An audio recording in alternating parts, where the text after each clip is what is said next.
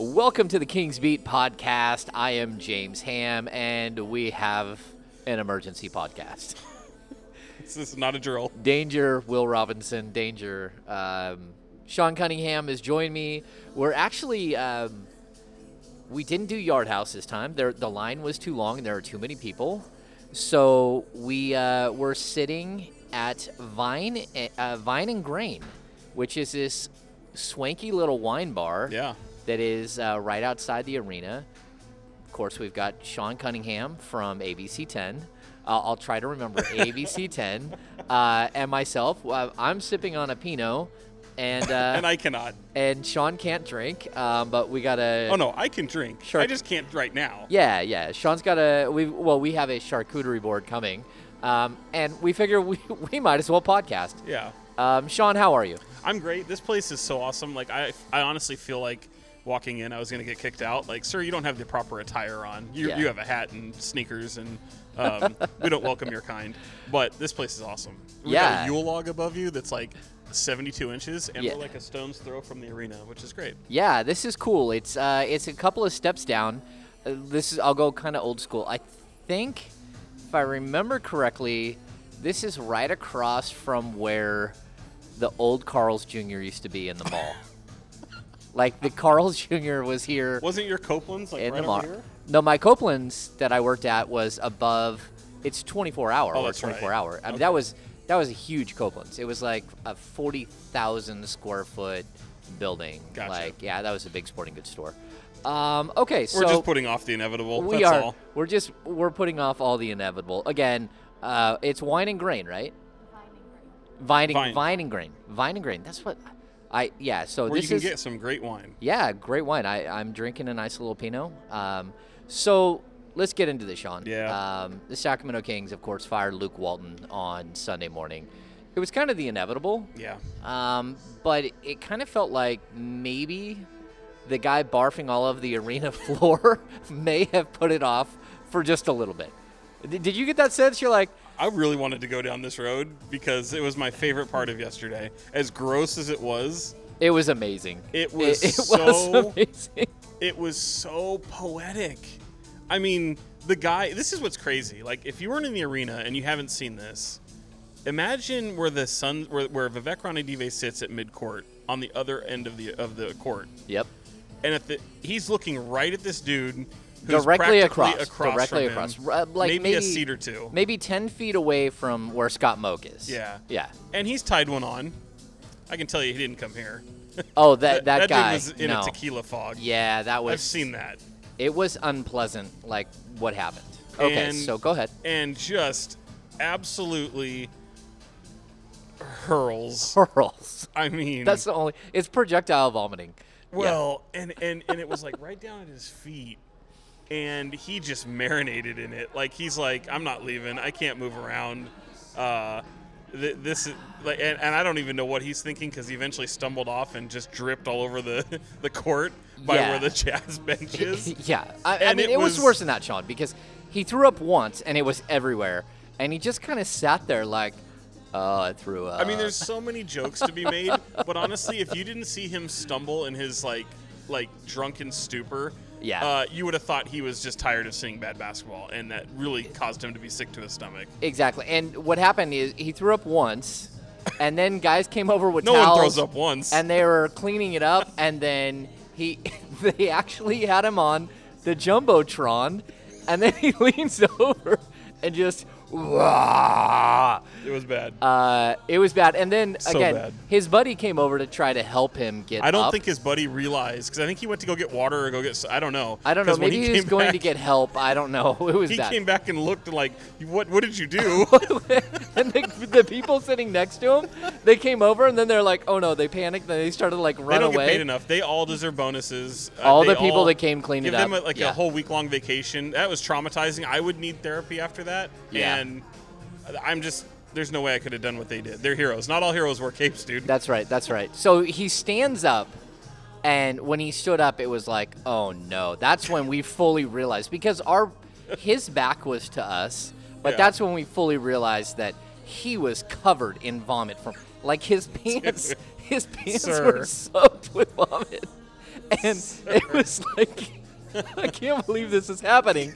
Uh, yeah, and then Nice. What? How? 15 minute delay? 20. 20, It was 20. good And he was trying to stumble off the court. His buddy was walking in front of him. The security Mm-hmm. guard wanted no part of any of this, wouldn't even touch him, which I don't blame. Uh, I don't blame the security guard. We, we are in COVID times. There is Mm-hmm. some weirdness here. So they finally get the guy walking past the jazz bench. He's stumbling. He's he's walking like knees are locked. I mean, he was he was effed up.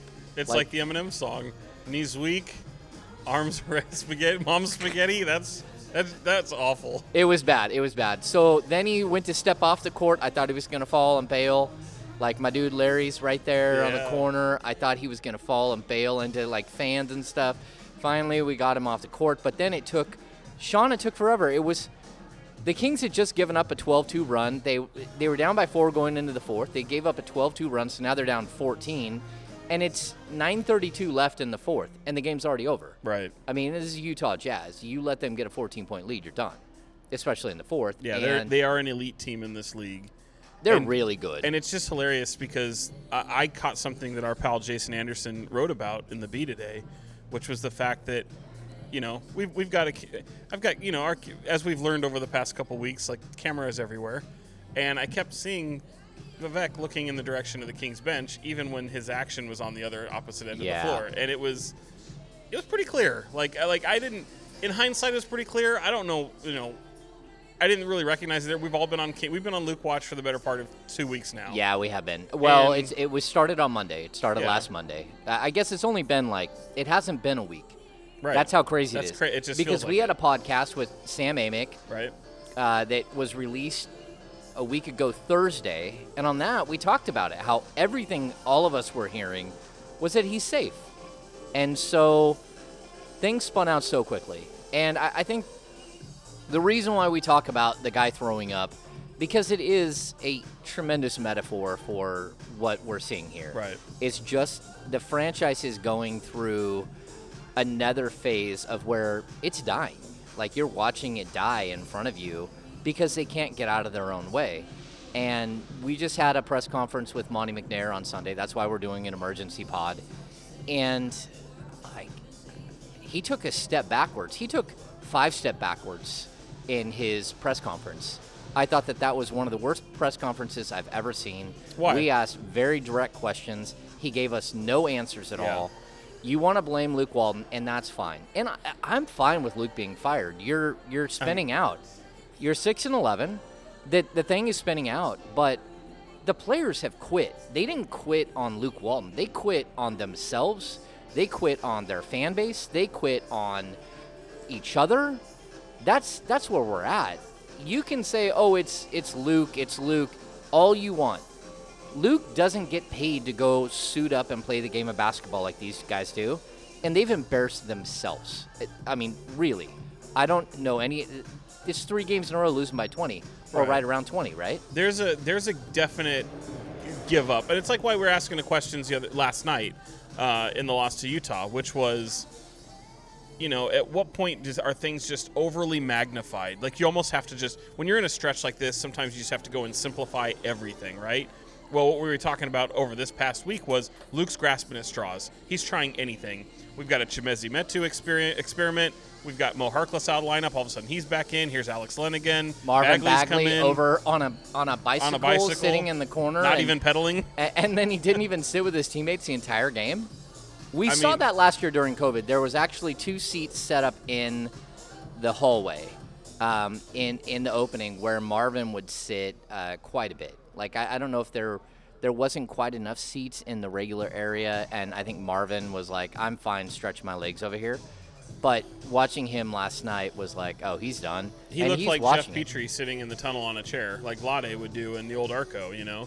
Um, but to that point, like, y- y- look, you you asked the first press question at the press conference, and I my eyes got really wide because you came out with statements Boom. Three statements. They quit on themselves. They quit on Luke. They did this, and like I, we might have a little bit of a, a disagreement there because I just feel like, you know, it's almost like that rec team, and I hate to ever compare an amateur athletics to what goes on in a professional level, but it really felt like I mean this team battled back from three deficits of double digits in this in last night's game, right? And then once it happened in the fourth, and Utah just turned it on, they just went. It was like the, def, they were just deflated. It, they just knew it at that point. They were done. And you're right. You could call that a quit because the level of compete just just all of a sudden it was like they let the air out of the balloon. So I thought uh, just uh, like I thought that they were really they fought really hard, and Utah's a dominant team. Right. They fought really hard for three quarters, and then they had some bad luck. It was like a missed shot, boom, three pointer. A missed shot, boom, three pointer, and then two free throws. It's an 8-0 run, and you're done. And so I, I get what you're saying. I don't think that in that particular game I would have said, "Oh, they're just quitters." It's an accumulation, of what I saw sure. over the week. where they're getting their teeth They've kicked lost in. seven out of eight. Absolutely. You know. and, and these are large deficits. It's not like you lost by one point. I mean, these are like not only are they large deficits, you piss away an 18 point lead in, in Oklahoma City. Yep. Like that that road trip against lower lower echelon op- uh, opposition definitely bothered them. You know, and that's why I wanted. I, I agree with you to a point. Like, look, Monte's going to be Mr. Kojak and try and just say the right things. But I kind of wanted. I was with you. I kind of wanted more. I kind of wanted to be like, hey man, you're the one that went on the radio at five and four. The day you lost your fi- went five and five in your first ten. Yep. But you did the interview while you're five five and four. You you were singing the praises. You want a continuity. You like some of these things that were going on the arranged marriage. or all these things. Yep. You, and look, that's why I'm saying I know it is a results oriented business, but you're 17 games in, and yeah, we know this does not look good. So I'm not. I'm look. I said it last year. Should have fired him probably last year. I'm just. My question is, how was the rope so that? How was the leash that short to where? And, and again, and I, what did I, what did we say, James? Even a week ago, we're like these guys are telling on themselves. Any long sustained losing streak, they're not going to put up with it. Which means, hey, we'll fire him if that happens. You practically have that. Short of a of a Detroit win, I'm thinking to myself last night, like if they had beat Utah, does Luke still have his job? I say no. I think he does. I but he, he shouldn't. Like if, But I think if he it's does. truly if it's truly that uh, fickle, then why do you know why? You know, it, it's funny when you let it get out there that you're gonna do this. That that he's on yeah, the ropes. brace yourself. Brace yourself. Right. That's when you're that Luke Walton's job is in peril. That's when you know it's over. That's when. That's why. This this is what's crazy. Okay, and a lot of this can be self inflicted, but think about just the. eh, Sorry, we got a great charcuterie board in front of us right Sean now. is, is laughing. James isn't gonna wait. no, no, James is gonna dive in. We're gonna It's take okay. turns here. I don't even know what this. It looks like a dill Havarti. I think Yeah, that's what this looks is. pretty awesome. Think about this though. A lot of this can be self-inflicted. When you think of reports that are uh, big level moves that are happening within the Kings organization, oftentimes you kind of get an inkling about it through a ro- national report or even a local report. Yep. Or s- some of us have a like. It's almost like a crowdsourcing in a way. Like I, I fully feel like it was crowdsourced. yeah, so you have this crowdsource. How's this going to go? You kind of put it out there. Hey, if this road trip, you know, if things go south, which again they said in training camp, so it's not like it's news to anybody. Yeah. But yeah. given the five and five start, some might bristle at it. Okay, that's fine. There's that. Then you've got this whole look, and I think it was Alvin all the way, but I do believe that Doug was considered. I think there is a strong. Oh no, Doug was there- fully considered. There's a strong voice within the organization that wanted to see Doug Christie as the interim head coach. Okay, let's go there. Yeah. Okay, so I'm gonna let Sean eat some of the charcuterie, charcuterie Appreciate board it. because, look, I, I think all of us know. If you followed James long enough, you know that my podcast partner for like three years was Doug Christie. Like Doug and I are good friends. We traveled to and from San Francisco to go into studio uh, with NBC Sports for years. We are we're close. We're uh, like I spoke to Doug this morning. I'm not going to tell you what that conversation was about. I'm just going to tell you I spoke to him this morning. We spoke as friends. We did not speak as a media member and uh, a, a potential head coach for the Sacramento Kings. I will tell you that not from him, I know that there were people that were pushing for him to be the head coach. Sean, that's a disaster. I and I'm a Doug guy. It, it doesn't do him any favors.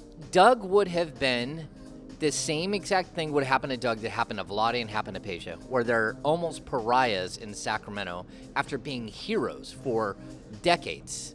So why would you possibly like this is I don't even know how to describe this. When Steve Nash took the Nets job, Steve Nash had bounced around the league after he retired, like working for franchises, doing other things. He understood what the grind was of each and every day of practice and all that stuff because he was with the Warriors. I think he did some work with the Suns. He he basically went on like this tour. Chauncey Billups last year was with the the Los Angeles Clippers before he took the job in in Portland. So there are every once in a while a situation where a guy comes from being a player directly into being a coach, but it's usually Or, or a GM. yeah. Sorry. Or a GM, yes. yeah, we should qualify, yes.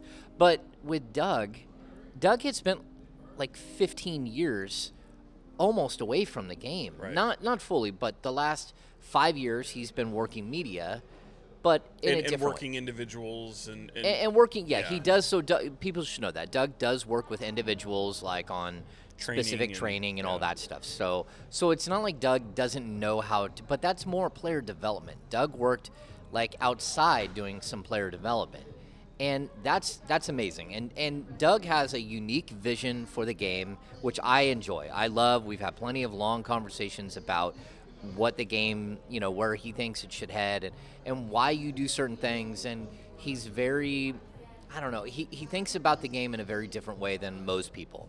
Like, because we've had conversations with so many basketball people, Doug thinks about it differently. And that's fine.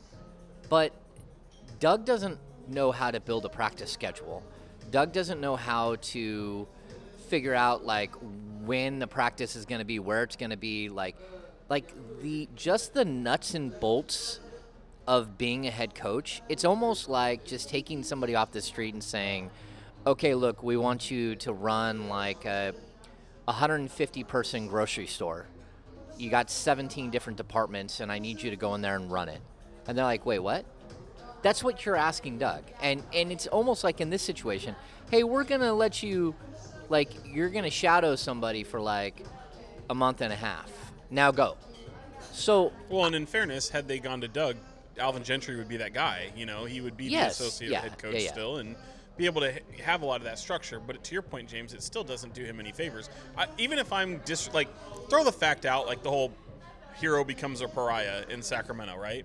Because like I feel like even if you're in an interim role, Doug will be fine. Like I don't think they'll ever look at him ill. He's not making decisions in terms of like what Vlade did, right? He'd be a head coach at this point. But again, whatever like I think there was this whole thing where no matter like what it could look like, if, if you give Doug a chance, like he's got no pressure, right? And I think that voice was very much heard loudly. But when you really think about it, like how do you all of a sudden pivot on that?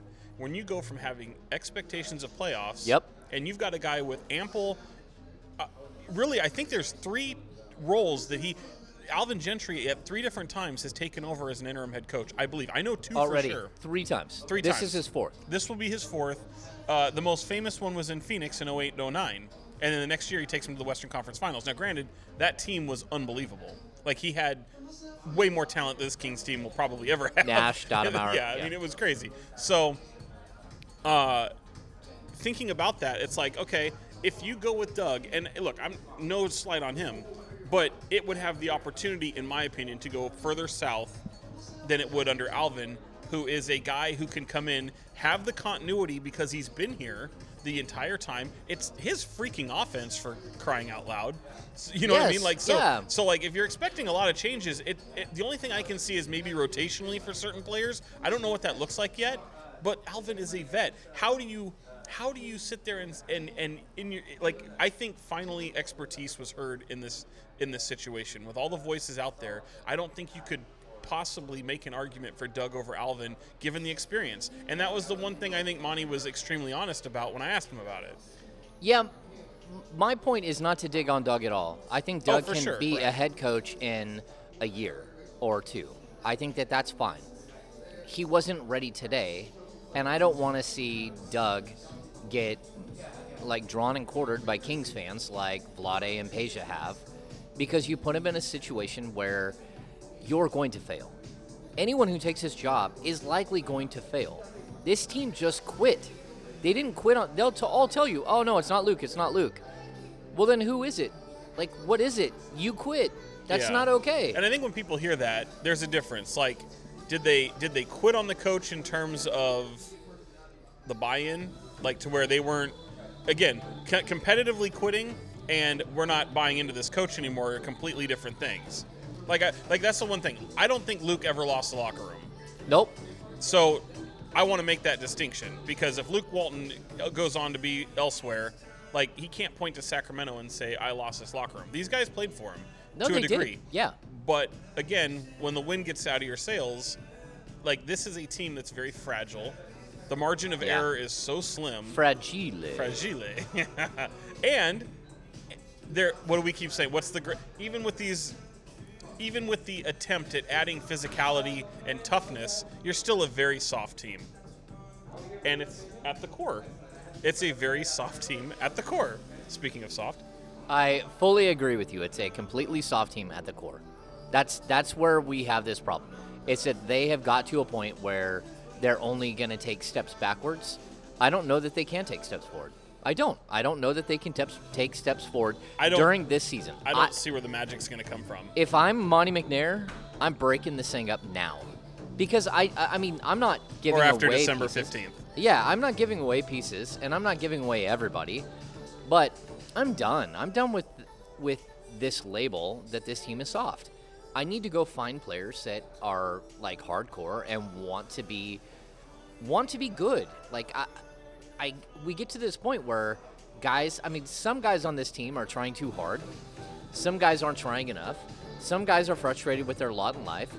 You know, I we we asked Richaun Holmes about some of this after the after the game on Saturday, and he said, "Yeah, we keep talking about this, but you know, words are words. Like actions mean so much more. Like go out and play." Sean, I think may have got some papaya or something. I don't know what that was. Whatever that it was was, it, it didn't sit well with Sean. No, it was good. It just didn't. It, it- you know when you It like was bite surprising. into a, bite into a, pe- a pepperoni pizza and you get a peanut butter and jelly sandwich. Yeah, what it was. yeah. So I, I was in, um, let's see, I was in Bacharach, which is a small town on the Rhine River in Germany. With uh, the first time I went to Europe, That's a hell of a flex. and we were with another couple, and we ordered our dinner, and of course we had no idea what we were ordering because it's all in German, and my friend's wife thought there was cheese on the plate, and threw it in her mouth, and it was a giant pat of butter. And like she's sitting there like and try not to be rude at the same time, but with a giant pat of butter in her mouth, just like, oh my god, I can't believe this is happening. Um, so Sean just had a moment with our board. Uh, Sean, I recommend these small pickles. The small pickles love the are small pickles. they are spectacular. This place is really really cool. So again, we're at Vine and Grain, and it's this uh, like the, it's swanky. This It's is like a it is a swanky. good scenery too, Yeah, it's uh, it's a good spot. The wine is really good. We're having a good time and some here. talent. Sean is Sean is talking in code. Sean is talking in code. James doesn't play in the same code that Sean talks No. in. Um, okay, so so Sean, what's next? You know Alvin Gentry really well, I do. and uh, I just He's I been don't. this league a long time. But man. can he help them? Because that's the question. Can he be? And Sean, this is the thing. If he is the voice that can change everything, then why didn't he step up last week and say something? I mean, Like, if you can be that guy, if you can be the guy that says, "Hey, enough is enough," I mean, we Hey. don't know that he didn't. You know, and again, you kind of have to respect but the it, head coach. he, but if he did, he should have had the conversation with Luke and said, "Hey, Right. I'm gonna have a moment with these dudes. I'm The- gonna set them straight." I can say this. I mean, Alvin is constantly in the ears of players, but he definitely respects and goes with the vibe of the head coach. Like this is clearly his this is clearly his, his offense, right? I think there can be I think there can be added wrinkles to it. Certainly it can look a lot better. Alvin's offense usually shoots a lot of threes, you know, and they've Yep. been doing that poorly, very poorly. Uh, I also think he matches what Luke's intensity was. Like Luke isn't this in-your-face guy, right? He'll ch- he and when he does it, it's more meaningful when he when he does pop off or show that emotion. You, oftentimes, you're going to see. You saw. I got video of it actually just last night. Where and if you see it on Twitter, I, I, I put it on the uh, on the Monte McNair uh, press conference where he's talking about Alvin, and you literally see Alvin pulling Luke away from an official. You know, these are the Yeah. types of actions that you would see. Now, him as a head coach, these will be different. Like I, you will see possibly a different intensity level. You will possibly see some of these things. But the thing I need to go back, James, and I haven't had the opportunity to do it yet, but I want to look at the teams he's taken over. The 08 the 0809 Suns team is not fair to, to talk. They were such a veteran-laden team. Shaq was on that team. Steve Nash, Mari Stoudemire. I mean, just not fair, right? And and think of it this way: that team won 40 something games and didn't make the playoffs. He's only taken three teams to the playoffs. Right. But he has been to the Western Conference Finals. Okay. Right. But three teams to the playoffs. Right. And he's been coaching as an assistant. I mean, he's he's made it as a as a regular as an assistant, but I mean, he's been coaching for 35 years, and of that, I think he was a coach. He was a head coach for Philadelphia in the mid 90s. I think that was his first interim Right. job. He was an interim um, for the um, for the Suns, and then there was one other team. Clippers and Pelicans, or well, Hornets at the time. Yeah, yeah. I think he took over the the Hornets, the Pelicans. Um, Yeah. And he was an intern And interim there. And here's the thing: like, you can say what you will, but like, if anyone's going to be able to still get what they want from this team that they showed early on, and change a voice in the locker room, and change anything, like I understand the thought process. Like it's it's things we were think, we're talking about all along, and they put in some, from what we understand, some incentives in the event that. I mean, there's a possibility he could be here beyond, you know. Yeah, If he has the option to be. I mean, if, if things go well, he can be the head coach next season. when he came in here, they made sure that they tied his contract to Luke, and that's why, much like, much like Paul Westphal when he was assigned Keith Smart, uh, that he did not hire. when we walked in that training camp, we're like, "Well, there's your new head coach." It was Keith Smart. Yep. Said the same thing about Alvin Gentry. It just took longer to get there. I legit. The minute Alvin Gentry was, I was like, "We're going to see this all over again, and it's going to be a Keith Smart, Paul Westphal situation." okay, so Sean, I think we know what's happened here. Oh, but hold on. What I want to say is, Go ahead. I want to look at the other teams outside of that 0809 team Yep. that he took over that looked not even similar to the Kings, but had a collection of younger talent. Now that's going to be hard because young guys didn't play way back when when he was coaching in Of the course. glory days of, Of the course. NBA.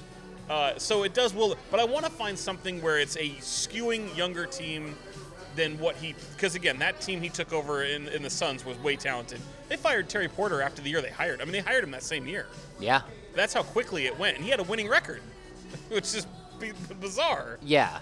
I mean, it's crazy because, you know, Steve Kerr did it.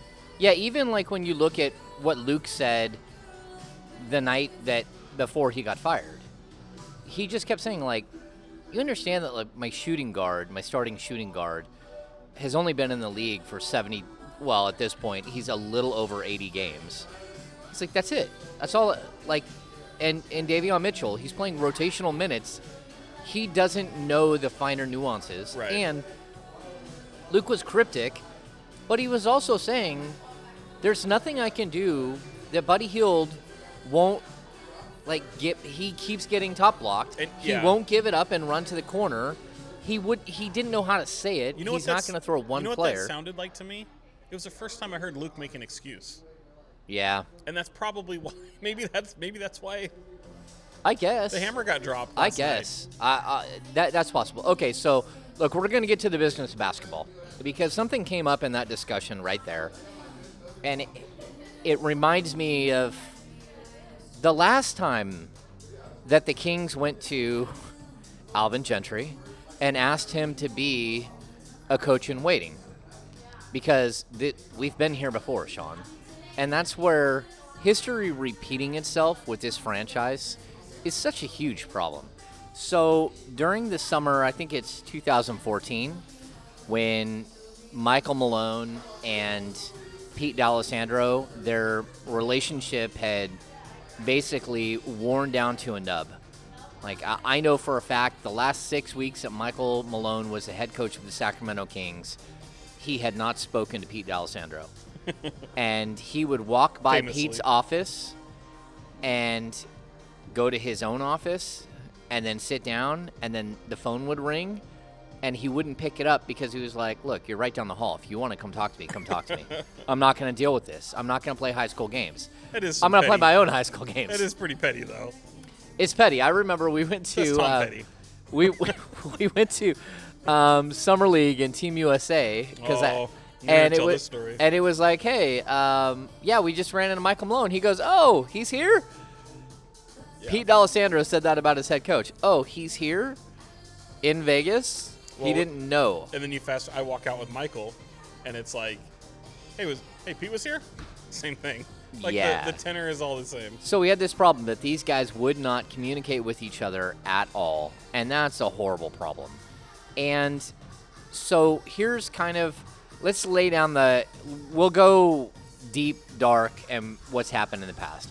Years ago, a lot of this I I, I went through a lot of this on the um, let's see the Cowbell Kingdom podcast with Aaron Bruski and we discussed this exact topic. There was a point when the Kings went to Alvin Gentry and said, Look, we would like to bring you in as a lead assistant.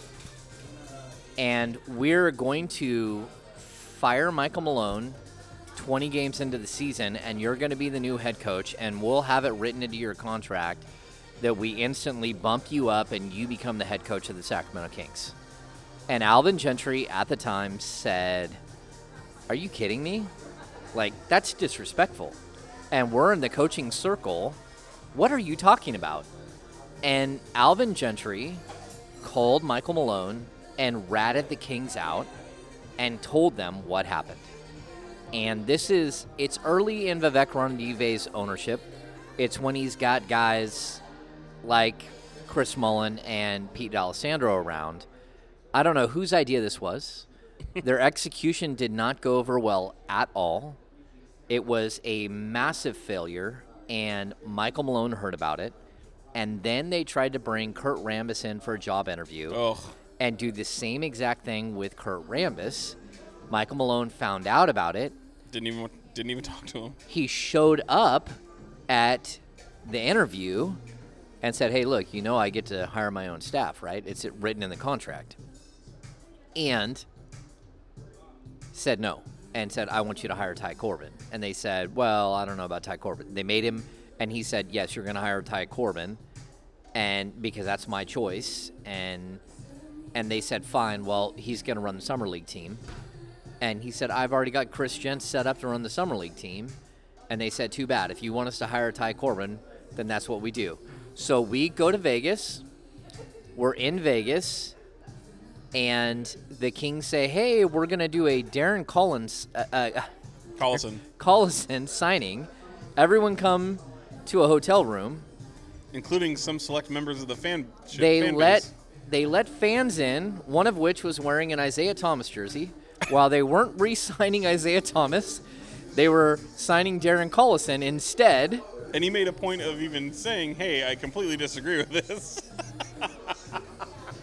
Um, th- this to is Darren Collison. This is what was happening. We were watching this unfold, and it was just like the biggest hot mess of all time. And I, I don't even know what to say. Like they they tried to undermine Malone. Then they tried to bring in a guy who is now here and just basically did the same thing. But he worked with Walton for a year, and he had a relationship with Walton, and he was not going to. This is why you should know that Alvin Gentry was not going to do Walton wrong. Whatever happened here, Walton had had this situation Right. unfold. He lost his job, and it's unfortunate because Luke's actually a really good guy, and he lost his job. But at this point, I mean, I, I can't argue with it. I think, I mean, you have a different opinion on it, but like when you go six and eleven, you're going to lose your job if the expectations are playoffs. And if you lose six out of seven or seven out of eight, and everything is going south, well, you're going to lose your job. That's the way it is, Sean. These- and we the, know. And the skid felt different. Like I look, I know nine games losing skid twice in a season last year. They let go of the the This- rope. You right, felt it. But this one felt different. And I, and I and I don't know. Like I was thinking about this, and I think some of the players kind of agreed with the premise, but knew that we're going to be burying their coach if they said like that they strongly agreed. Like it has a different feel, and maybe it's because of the the start of the season where there's so much hope. And, and you had success such at an, or such an early, but it's like in all those strides you made, like I thought Monte was actually very interested when he came out and said that even at five and five, we thought there were more games we should have won. And he's right. I think a lot of fans probably feel that way. I agree. yeah, I mean, but at the end of the day, like, I just, I, it, it just shows how, and we talk about it for the better part of these past few weeks, how quickly things can change. Yeah, And but you- where do expectations meet right. reality? Right. Like you can have a pipe dream. you know, you can, you can, you can look in a crystal ball and, and Sean and I would love to cover a playoff team. We would love to the- cover. that isn't the Warriors. that is a pipe dream. that, It that is a. resides. I mean, that resides in Sacramento. It's been too long for me, and I know you haven't been able to taste it. I've never covered a playoff game in 12 seasons, and except for the Warriors, right? Yeah, so I mean, there comes a point where, like, again, uh, let's finish up. So, do you have anything to add to the situation with Malone and Alvin Gentry and No, the I mean, I think out? I think just to tie it all in is that you're talking about a guy in Alvin Gentry who is of great character, and He is. and leads by example, and and wants people to follow in his footsteps in terms of setting the tone the right way and doing things the right way. There's an expectation. There's you, you're a professional. You got to do this. Um, the one thing you don't hear about all the places he's been is discord with really any player Yep. you know, and I'm sure. Look, that's not to say that there wasn't. I mean, I'm sure there is one. There, you know, someone's going to not see eye to eye at, at one point or another. Mm-hmm. But the way he handles his players, right? A lot of people would call him a player's coach. Sometimes that's dangerous. I think Luke was a player's coach. He was a player's coach for sure. Right. So this one now is a player's coach with a lot more expertise, and And a lot more of an edge. Yeah, he does like- have an edge. I, I like him. He's he's sarcastic. He's funny. He's brutally honest. very honest. Yeah. Very honest. He's like- going to be a little bit more like, look, Luke would not come out and bury guys and, and, and really even be all that critical of, of individual players rather than just the play itself. Like, oh, we got our head kicked in, or oh, my bad doesn't cut it, or whatever, right? Much like Michael Malone, he'll say, no, you can't do that. Like, this is, you were terrible. You're this. Like, His like, opinion of DeMarcus Cousins, I think, is out there. Right. Like enough. Like the quote Are you talking about Malone or Gentry? Gentry. Oh, okay. that Gentry wouldn't have taken if if Cousins gave five million dollars to the Pelicans, he would not have taken him back with with Anthony Davis. He has no room for people who are, no matter how talented you are, If you're a distraction, right. you're a distraction, and he wants Yeah. like go away. he's the cut the cancer, right? Cut the cancer out, Yeah. all that. So, um, I, look, the business part of basketball, that whole story, I think it just reveals character, and and much like Vlade would say, character matters. It does. Character doesn't always win you games, though. So, Well. this is what's going to He's a sub 500 coach Right. throughout all of his years, and he's coached over a thousand games in And the I think NBA. the I think the knock on him would be when he takes over, you do see an increase, you do see an improvement, and then when he gets the job, there it tends to kind of go downhill. Yeah. yeah, So, yeah. but And look, I, I, like this No isn't we're- ageism. I mean, he's 67 years old. I don't know that he wants to start over. and we're not And- looking and- beyond this year, right? and we're not eh, this year, and then you know, even if it stretches into next year, maybe that's maybe that's what Doug needs to like get to the next point where he's ready. And I don't know that Doug is their answer, anyways. I, I think that's someone's answer. I don't know who that is. Right. It's someone's answer, but you need to know what Monte's answer is if Monte's going to be the one making the decision. And uh, I mean, that's that's You would the, hope. the honest truth. Well, You would hope. hope. I know, I know, but that's that's the honest truth, though. Like we need to know There's a, but there's still too many. There's still a lot of voices in the room, too many. and and, and even with this, this just shows you just how many. I mean, if it they crowdsourced it, at a point it was you know look like I'm saying I still think Yeah. they I I'm still think the overwhelmingly overwhelming majority said we want Alvin. Okay, Yep. whoever the person was saying we want Doug or people, if there was more than one, that's fine. But they still put it out. It still comes out as if there's a mulling over the two. There was a Woj tweet about it. Right. Well, I'm just saying if you take it as fact, right? Well, yes, yes, yes. But we had started hearing that. I, I started and hearing and that Monte a few did, days ago. yeah, and Monte did not. Monte Yeah. did not deny it when he was asked about it. He said, I, I, I effectively asked him. I said, "What made Alvin the right choice over Doug?" And he said, "Expertise." Yeah. I mean, no, he, he, just, did. He just flat out said it. So Look, I think like again, I, I always bash on Monte with his press his press uh, conferences because you you need like an advanced degree in reading between the lines for a lot of his stuff. But I, I thought this this was one of his worst. Like this is the first time he's had to fire a coach, right. and so it's hard. Like letting people go. Like I thought his first one was pretty bad. His first The introductory press. Oh no, no, no. I, I think so too. No, I'm Yeah. saying this is the first time he fired a coach. I think this was hard for him. Yeah. Like Well, I, I fire, I have fired a lot of people, Sean. Like in my life before I, I did this, and I have a de- detachment from it. Like Can you I, fire me I right now? understand. I could fire you right now. Um, no, I want to hear like what, what did you say? Well, I'll Did tell you have like this. a go-to script? I would. No, I don't have. I'd be like. Moneyball, like when you No. trade a player. No, no, no. I mean, it depends on the situation. Yeah. But my approach with firing people has always been if you need to be fired, it's because you you do things wrong and eventually you're going to do something wrong that costs me my job and my job pays for a house, it pays for my wife and my children, their food. Right. And so I've always been cold and bitter about it and like I have no problems walking into a room and firing someone. I didn't so much love having to call Doug Christie and tell him that like he could no longer be my podcast partner because it was a financial situation. And so that was awkward, but I should have never been the one who had to make that decision Are you saying you fired Doug Christie? because I did not fire Doug Christie. how dare you? I James? told Doug Christie You no heart. that we were killing the podcast and that he could no longer be on the podcast. Doug was paid for that podcast. It was part of my salary. Doug was paid for that podcast. I was not. Hey, we gotta let you go, man. And so I had to call Doug and say, "Bro, we're not we're not going to have the podcast anymore." And w- everything that comes with that. right. And it was like, "Oh, okay." I mean, You and I'm- fired Doug Christie. I'm not going to tell you how much money that was or anything No. else, but that was awkward, and that's not something I should have ever had to do because that's I'm a reporter now. I, I'm joking It's about it, but there's a human element that comes with all this, right? There and is, I, and I think, look, I saw that on Monte's face today. yeah, and then Yeah. that's that's the part to me where it's like, look, eh, again, you can criticize it. Fans are calling for it. Everyone, I mean, I think people have been really, you know, it's been a it's been a topic of conversation for over a year.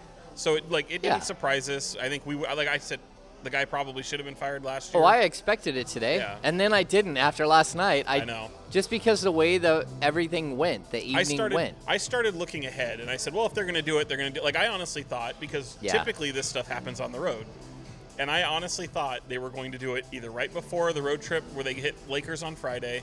There's a day off between uh, Lakers and Memphis. They travel to Memphis on Friday night or Saturday, likely Friday night.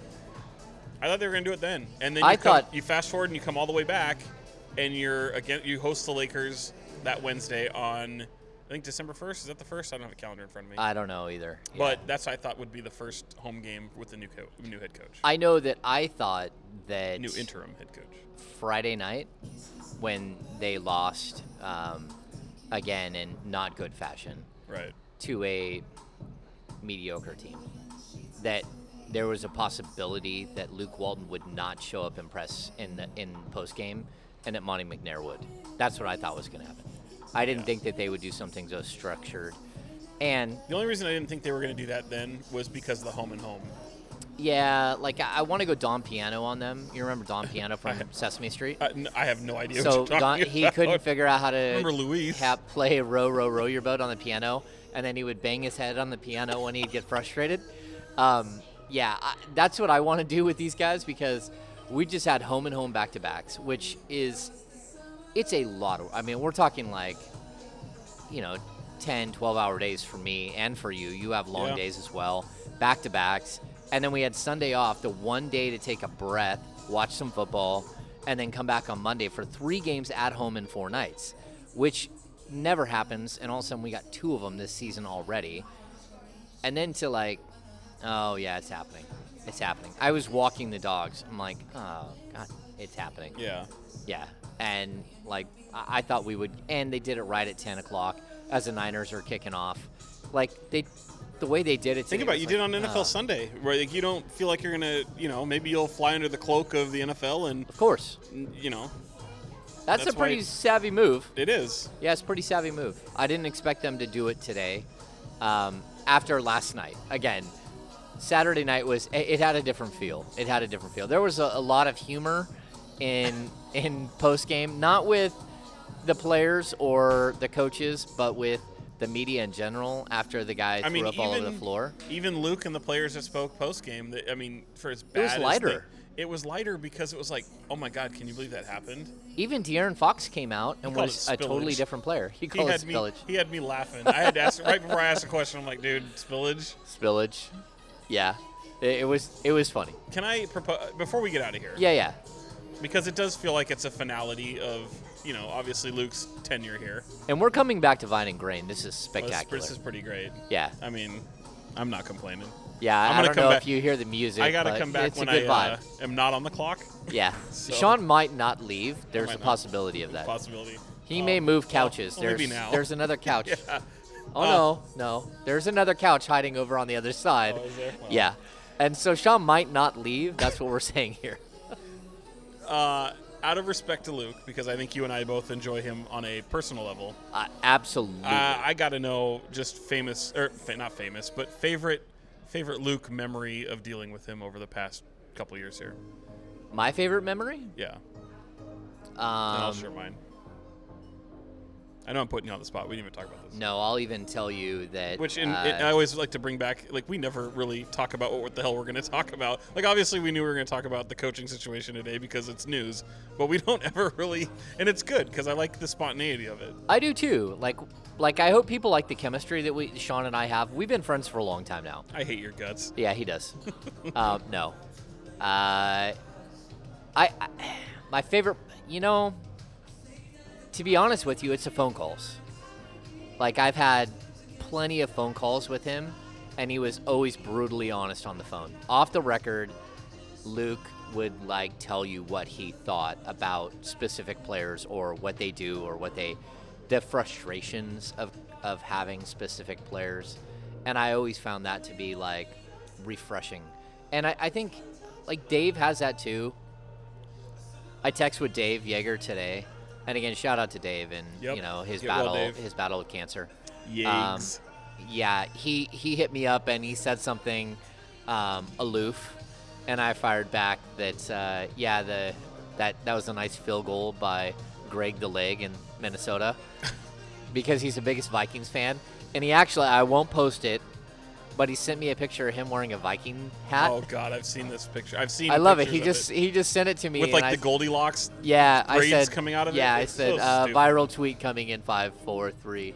Um, yeah, I, I think that there's with with Luke there was a real honesty and like a laid back dude that you could actually hang out with. Like I, I enjoyed having conversation. He would call on occasion like, "Hey, I either the wife and kids are out of town, so either I'm on my way home and I'm driving, so either I'm gonna call you or I'm gonna listen to music on the way. So I just figured I'd call, and we would have good conversations about different things. And that's like people understand. They have to understand that our jobs are to break down that barrier, so we get as much information that's real about why why someone chooses to do something over something else Yeah. because they can say what they want in front of the camera but if you read between the lines with us we'll give you a lot more of The context. the, the context and the reasoning behind it uh, like I re- paul westphal and i used to go to lunch and paul was just such a tremendous man but like we went to lunch one time at cheesecake factory and we had lunch and we sat there for three hours afterwards and he told me some of the most amazing stories that you will ever hear. I mean he literally had a guy on his bench in phoenix who had a his cousin fly from arkansas to seattle uh, oh no no to phoenix and murder his girlfriend Right. his pregnant girlfriend. And That's there was nothing he could do about a guy on his bench who had killed somebody, had had somebody kill a pregnant girlfriend. And so there's stories that, and there's also an incredible story about um, getting the. At, he was at Grand Canyon University and getting the arena built there, and then he had this moment where they took a kid onto his his team, who uh, the only reason they let him on the basketball team, he was like the seventh guy. They all they had was seven players, but he had a station wagon, and they didn't have a team bus. So they they talked him into playing on the Shaggin' team, wagon. and then they win a championship with him hitting game-winning free throws in the final seconds, and this amazing moment. And then he was a missionary and got sick and died in uh, on a mission in I think Africa years later. Mm. And so like the arena is dedicated to him at Grand Canyon. So like I've had like our journey is amazing. Like the things that we get to talk to players about. I mean, I mean, it's the job, man. You talking to, yeah. Luke uh, Luke Walton. Luke Walton played with Kobe for like Right. ten years. And how about that? And Like Shaq, it- and, it's. like- I was gonna go there because it was one of my favorites. It's not Yeah, my go. favorite, but it's like, think about that. Like, when when Kobe passes, and Luke has to be out front and center to talk about the loss of this of, of his teammate and his friend. You know, and Here with us, and he's here with in the media. Sacramento, and It's he had to do it several times. hard. So just really, you know, and oh, just just awful. You know, just awful. And Yeah, think of that. I, just put that in context, people. Like, I don't think you're under. Like, take a moment to to listen to what Sean just said. His friend of, like, at that point, 15 years, died in a tragic helicopter accident. The day of us, it's our job. We have to put a microphone in his face and Right. say, "Tell us about Kobe." Right. Just and then, and then to, to to that through. point, I remember because I was Lena Lena Washington, my former coworker. Yeah. We were we were literally on a flight. We were by, we were boarding a flight right as it happened, and to head to Miami for the Super Bowl for 49ers coverage. So then, I had to follow up with Luke even a week or two after the fact, because of the fact that they're going to go to the memorial Yeah. and have him retell all these stories that he just did with a little bit of a more clear picture, clearer head. But if you remember, they were on the road when it happened. I think it was in Minnesota when he first talked about it. They were in Minnesota. I Yeah. called Doug. I'm like, "Are you watching this?" He goes, "Oh my gosh." He's like, "This is crazy." We're on. He said, "We're on the team bus, heading to the arena." He was with because he was doing television. Right. He said, "I'm on the team bus with the players," and like people are, they're freaking out. I mean, we got tears in in the bus. Yeah. Like, I mean, Buddy Hield is one of the biggest Kobe Bryant fans Yeah. of all time. Like, he signed with Rob Pelinka as his agent because that's Kobe's guy. Yeah. I mean, he wanted to be Kobe, and, and a lot of times he thinks he still is Kobe. Uh, like he wants to harness that, but like I talked to Doug that day, and the the thing that stands out from that conversation was he goes, "Well, at least where the reports are that like no one else was with him. His girls weren't with him."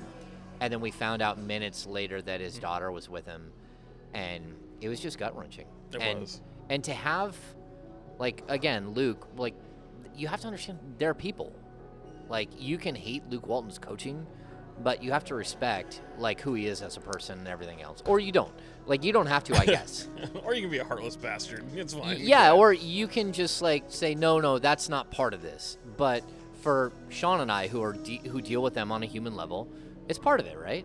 Right. And then, you know, my favorite moment is a very much a lighter moment here, but it's his introductory press conference That's good. And if you remember, like I I pat myself on the back here. I got to break the story that he was that he was that had King's new coach, right? Yep. And so then he gets the introductory press conference. I had just talked to Steve Kerr about him just down the road, which is his best friend. And we have the introductory press conference.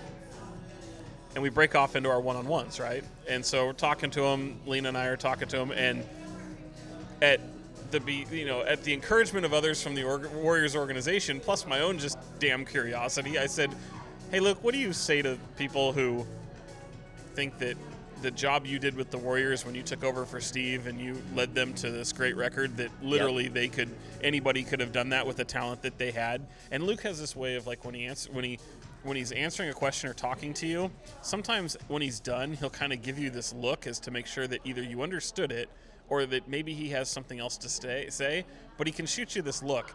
And so I said, "Look, what do you say to those who say this?" And it was those it was that moment where it's like a, a, reporter question where someone might go, "Well, people will say, people might say, people will say this when it, when he might think that I'm saying this." Yeah. And so that's why I don't like to ask those questions. But legit, like, how many times do you hear, "Oh, I could, I could coach the Bulls to 50, 50 games with Jordan Pippen and Rodman, right?" Or just whatever.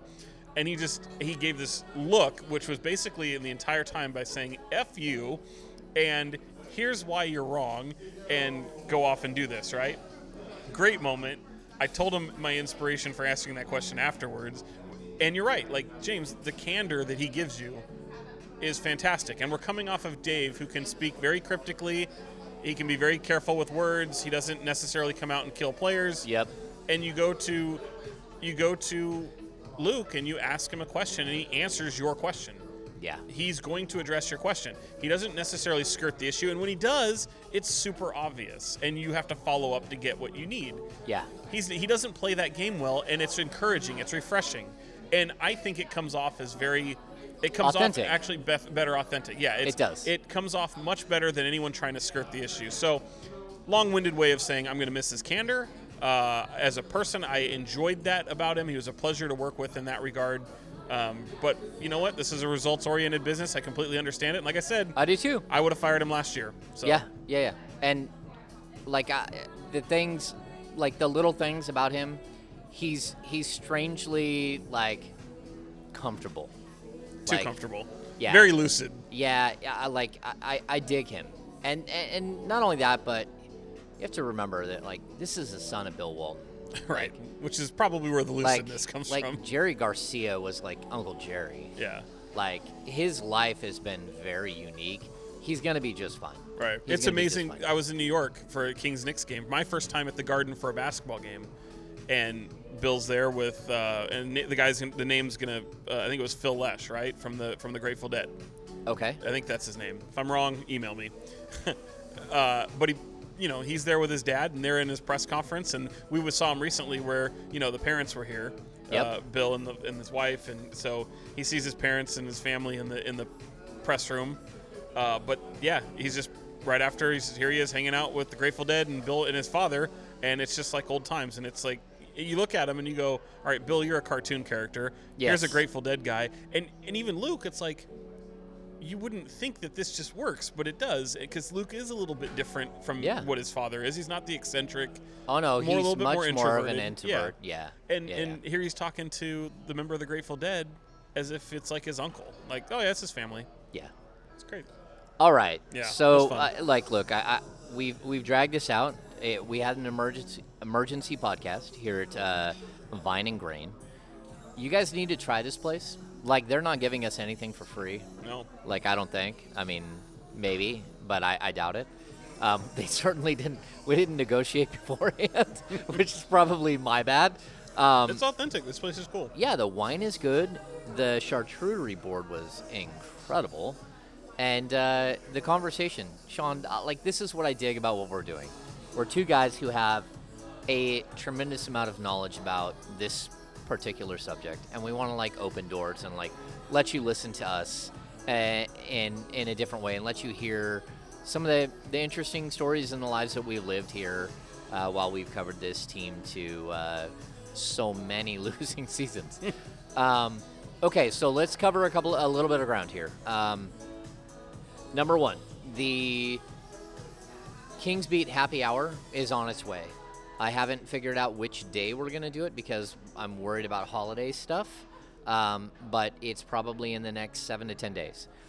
If you have not uh, become a paid subscriber to the Kings Beat, you probably should because we're about to lock a bunch of stuff up.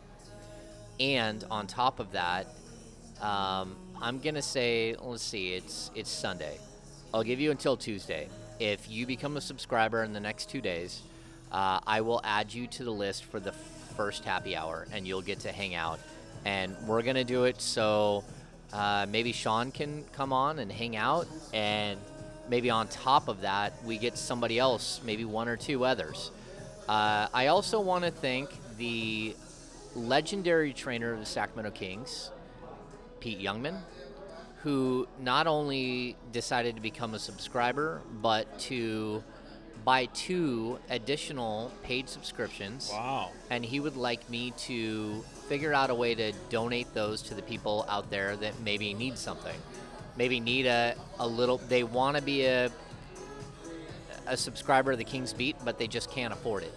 So why don't we do this over the the next best. couple of days? Pete is amazing. Season Pete of giving. amazing. Good for him. It is. Uh, we're gonna do this until Tuesday, right? So over the next couple of days, people will listen all the way to the hour-long mark of the King's Beat podcast. Um, why don't you give me? I don't. Give me a story about a moment that you had with at a Kings game or a moment that you had that was special. Tweet it to me uh, about the Sacramento Kings. Can I can I um Yeah, let's maybe, hear s- maybe sprinkle a caveat there? Yeah. How about your most random encounter with a Kings player? Yes, because we've talked about I had I Yeah. sang karaoke with Olden Polynice. Yeah, it's no beat, it's not really beating that. That's a great one. Yeah, but I would like to hear that. That sounds good. May, and if you haven't had a random encounter, still give me a reason why you need a king's uh, a- access to the king's beat. And and so we're gonna we'll leave it open. Maybe how about we do this? We'll leave it open until Wednesday. Hit me with your stories, and it's a way that we'll be able to sort of communicate through Twitter. And you'll get to maybe I'll, I'll read a couple of the stories when we do our podcast later in the week.